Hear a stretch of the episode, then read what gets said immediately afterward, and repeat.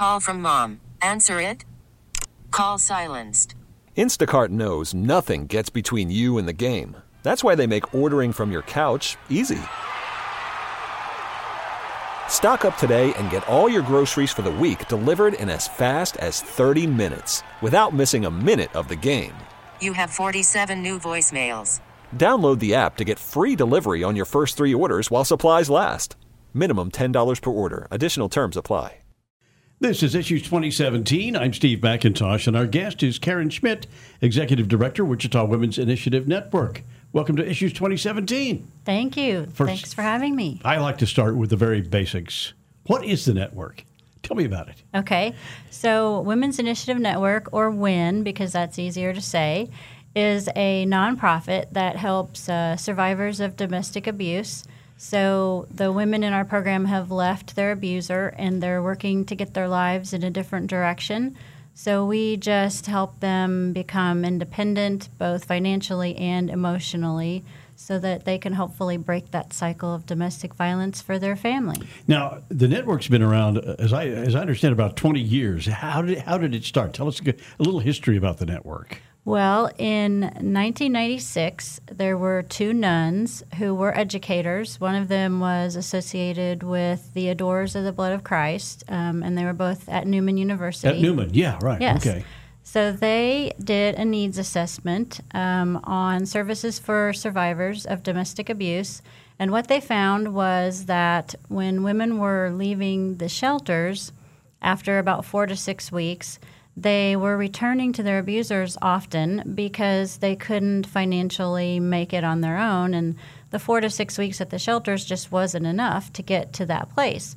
So they came up with the program for WIN and the model to help um, the women get to that place where they could be emotionally um, independent. And since they were both educators, they felt like education was a big piece of that.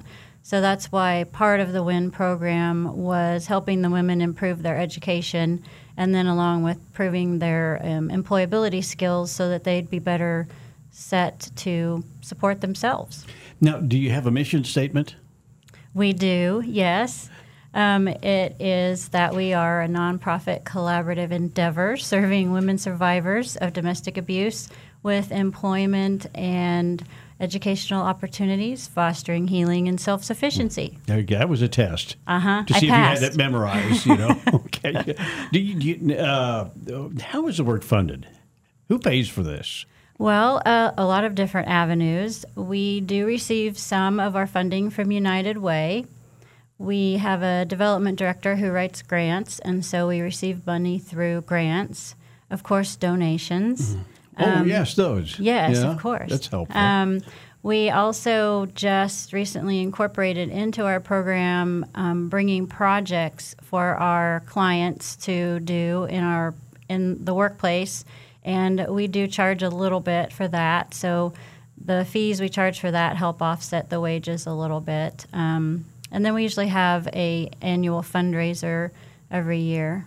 Do you uh, is, are you uh, an organization with a, a great big staff of about thirty or forty people in a big office building? Uh, No, uh, I wish. how do you operate physically? We have uh, four full time and one part time staff. And um, we are actually in a building that the Adorers of the Blood of Christ own downtown.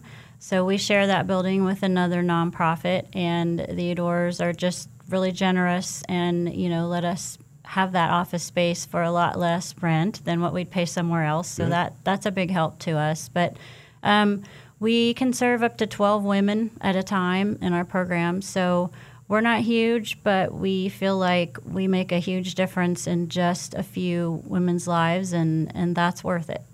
you uh, recently celebrated a twentieth anniversary of the Yes. network. Tell us about that. About the celebrating. So uh, actually, it was last Friday, Friday the 13th, which we decided, you know, hey, the 13th is going to be a lucky day for WIN. So we chose that day. So we began that day with an open house in the morning at our office. Um, we just recently painted the walls. We had a volunteer artist come in and do a mural on one of the walls that just kind of depicted what the women go through coming out of their relationships and we had kind of revamped our program model. So we did an open house in the morning. And then in the evening, we had a, a party celebration at the boathouse and had a band and food and drinks and auction items. And it was just a really fun time. It sounds like a lot of fun. It was. Hmm. October is Domestic Violence Awareness Month. One of the reasons we're having you on, Karen, frankly. But uh, Yes. what's the first thing that our listeners should know about domestic violence? What's number one? Well, the first thing I would like for them to know That's- is that um, even though you may not hear about it very often or you think you may not know someone who has experienced it, it is a lot bigger issue um, in the United States and here in Wichita than most people know. And it affects, you know, every race, every gender, every socioeconomic um, class there's there's really no one that it doesn't affect. So just to know that it is really a big issue that we really do need to be addressing. Can you give us some facts and figures on this problem locally or, or nationally? Um, I I can. heard something like one in four or one in seven. One in four, one in three. It kind of depends which study you look at. Um, right. Women experience it, and one in seven men. And I know we don't talk about men being um, victims very often, but it does happen. Um, so yeah, one in three women, one in seven men. And then um, I did look up some statistics for um, Please Sedgwick. County yeah, in Wichita. Yeah. So um, the most recent statistics they have are 2015. So in 2015, um, there's a, cli- a crime clock, and so that clock shows that um, one domestic violence incident occurred every 23 minutes. Uh, law enforcement made one domestic violence arrest every 45 minutes, and one domestic violence murder occurred every 12 days in Wow. 2015. Wow. Yes, That, and, that was here in Sedgwick County. um, Or- or that's was that in national? Kansas. In Kansas. Okay. in Kansas. In Kansas. And then right. here in Wichita, in 2015, uh, the uh, Wichita Police Department uh, reported 6,598 incidences of domestic violence. And from those um, incidences, they made 2,978 arrests in 2015. And um, also in Sedgwick County, there were 2,416 protection from abuse orders filed in 2015. All right, so that, that tells us it's a pretty pretty big problem then. And I know that uh, when we go down to the police department for our daily briefings, that the DVs are a lot of lot of reports on there. Yes. Can you uh, you shared the, the local numbers? Any national numbers that you can share, Is, uh, or, is, or is, we want to stick with local? Um, yeah, I, Okay, I didn't look up the national, other That's than right. you know the one in three Okay. um, women. Again, it's one in three women and one in seven, Seven. men. Uh, who are uh, most often victims of DV? Uh, you say probably women, but there are men. Tell us about the victims. Most often women, right? Um, and you know, like I said, it it doesn't really um, miss anyone. I mean, all socioeconomic gr- groups.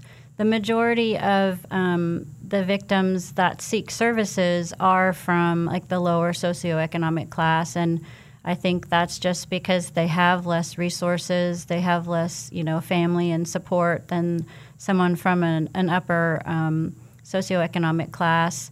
And I think too, just the stigma of you know letting people know that you're a victim.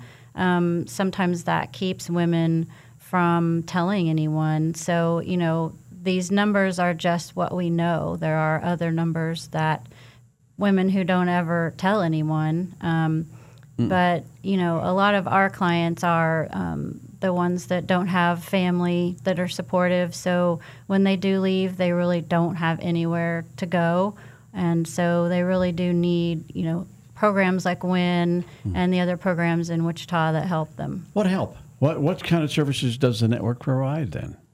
Um, well, we get a lot of referrals from the shelters. So there's Oh, two okay. two shelters in Wichita where women can go when they first leave their abuser and they need a safe, you know, secure place to go. We get a lot of referrals from those. Um, we get referrals from pretty much anywhere that knows about us, or sometimes women just pass by our door and see the sign and ask us what we do. Um, Law enforcement. Uh, yes, sometimes from law enforcement, uh huh, or um, maybe one of the clinics in town where people go to seek medical care. One of the things I, I'd like to ask you about, I, I, I think I know the answer to it, but when you talk about shelters, a person goes to one of your shelters. These are places that are, you know, they don't have a big neon sign that says "We're a shelter." I mean, you try to keep it uh, uh, not secret, but you try to protect the uh, the uh, person who's your client. Yes. And from the abuser of tracking them down, right? right. Yeah. So I- Shelters. I, don't know where they are, and Right. probably nobody else does except you. Yes. Well, Okay. we hope that. Um, yeah. The shelters are supposed to be, um, you know, secret locations so that the women can really feel safe and be safe there. Our um, program isn't a secret where we're located. Um, because when a woman comes to our program, she should be past that point really where she's afraid of the abuser mm-hmm. finding her. And she should also, by that time, if she needs to, have filed a protection from abuse order and have that on file. So, our location isn't secret, and it's not secret that women are in our program. However, we do keep our doors locked so that while the women are in our program, um, they do feel safe and secure, and they know that we only are letting people in that that are supposed to be there.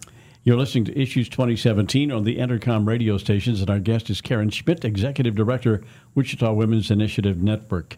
If someone is a DV victim, why don't they just pack up and leave? I'm sure our listeners are thinking, hey, they just pack your bags and sneak out of there. Why don't they leave? That, and that is a hard thing for people I bet to you hear the question a lot. Yes. Right? I do. Yes. So, so why? and I used to wonder that too before I started working um, with this population.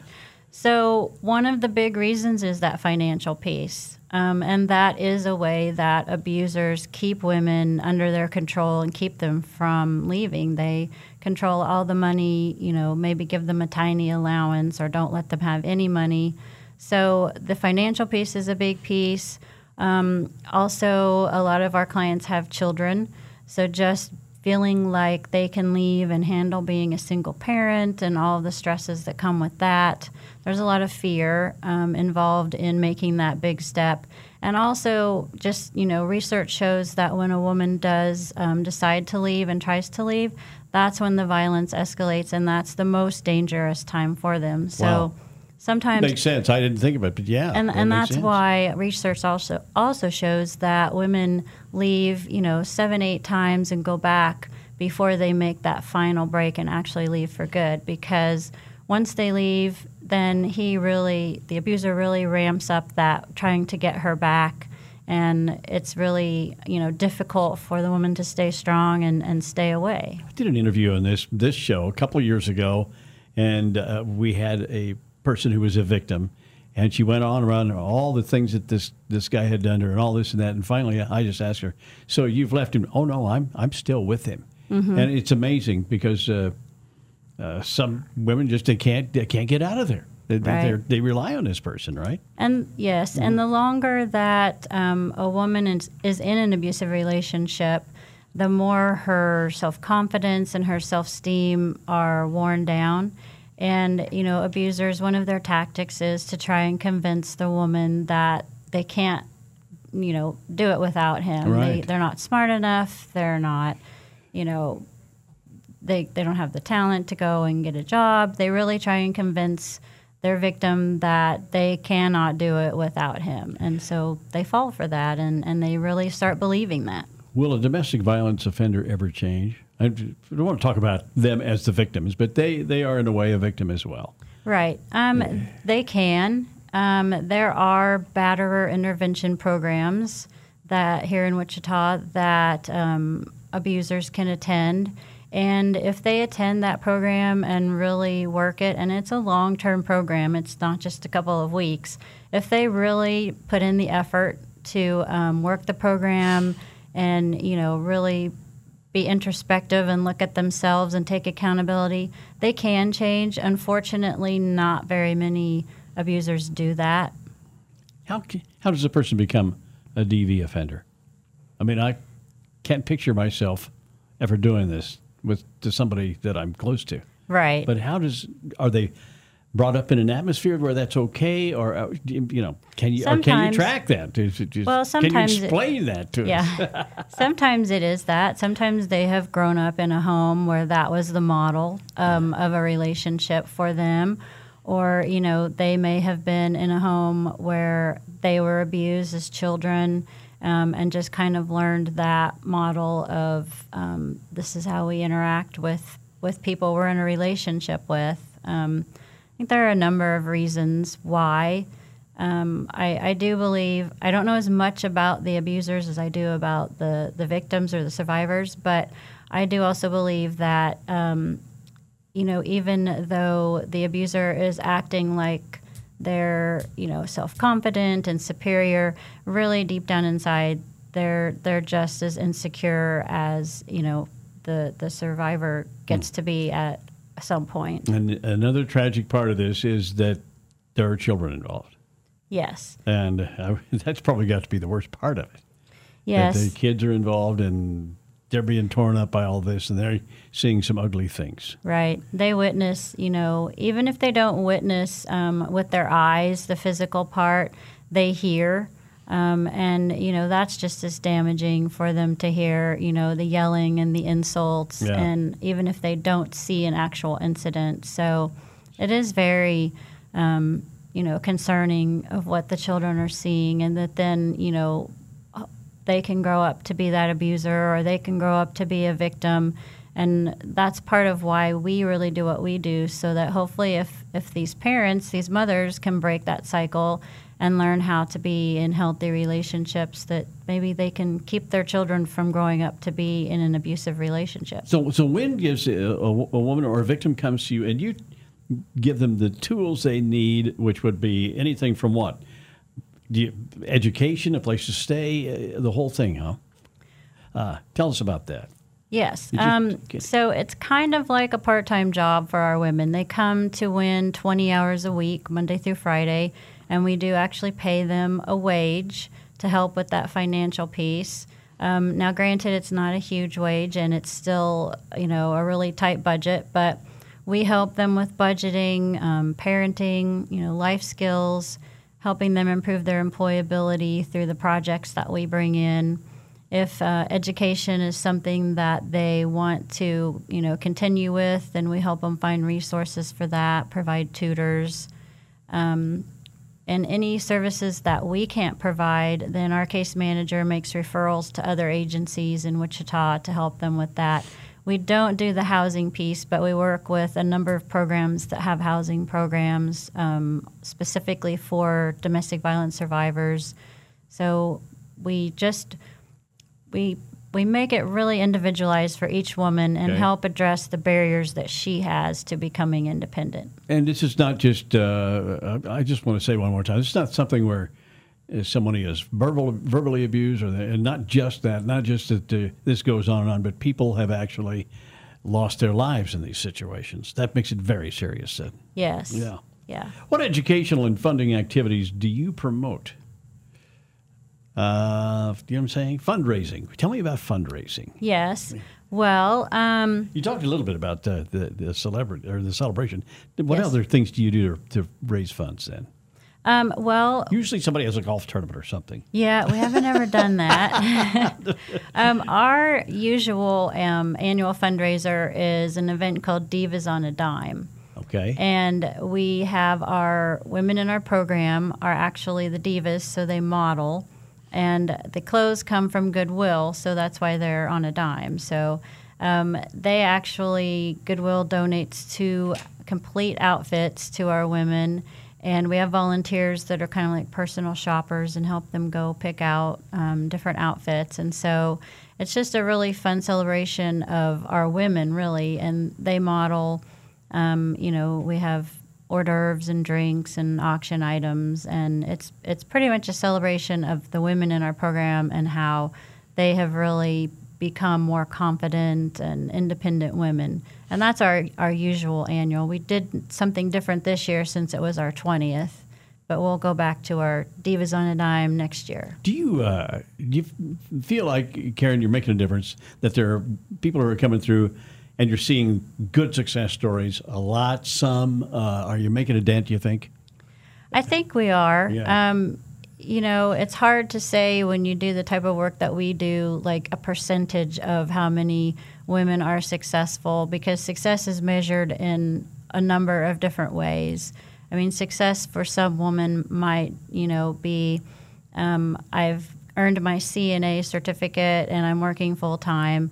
You know, success for another woman might be I earned my bachelor's degree and, you know, I'm going on with a, a career in business or something. So it's hard to measure, but as long as we can help a woman become independent um, and meet her goal and what that means for her, then we feel like we've been successful. Do some of these people? I would imagine they go homeless for a time. Some of them, right? Some of them do, Yeah. yes. Um, and sometimes they come into our program with housing, and then something happens and they lose that housing, and so then we're helping them, you know, get into a shelter again or kind of figure out what they can do. But um, that housing piece um, can be really unstable sometimes. yeah. Hey, do you need volunteers? We do need some. I mean, Um, it's we're not, a huge not a volunteer intensive thing. Then You- Right. you We're guys- not yeah. a huge volunteer organization. We do utilize volunteers to come in and speak to our women on different topics that they might be an expert in, whether it's parenting or budgeting or nutrition. Yeah, that'd be good. Um, we also have volunteers who come and tutor our women. Um, but yeah, we don't have a lot of volunteer Okay. opportunities like some organizations. Tell me about donations.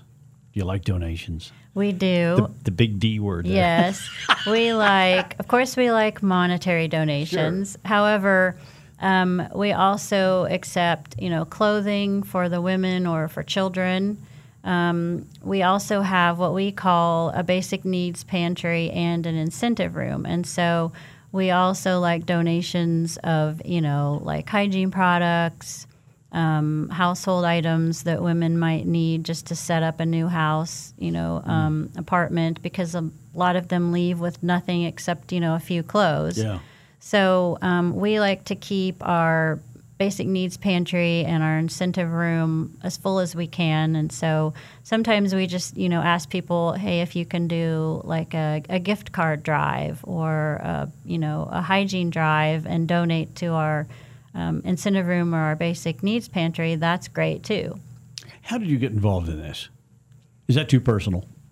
No. Um, well, I have. I mean, you when you were a little kid, you probably didn't think you were going to do this for a living. No. I didn't. Um, social work is like my, my second career, Oh. and I've been in social work since '98. And I worked in the child welfare system for a long time. And then when I was um, getting my master's degree, I did my internship at one of the domestic violence shelters. And I did that because I wanted to do something different than child welfare for my internship. So that's when I first started working with survivors and got really interested in hearing more of their stories and learning more about it. And so six years ago, the opportunity for the director at WIN came up, and I was lucky enough to be chosen. Got to be some sort of payoff other than they give, give you a whole lot of money to do this work. Um, uh, you, you find some satisfaction, don't you?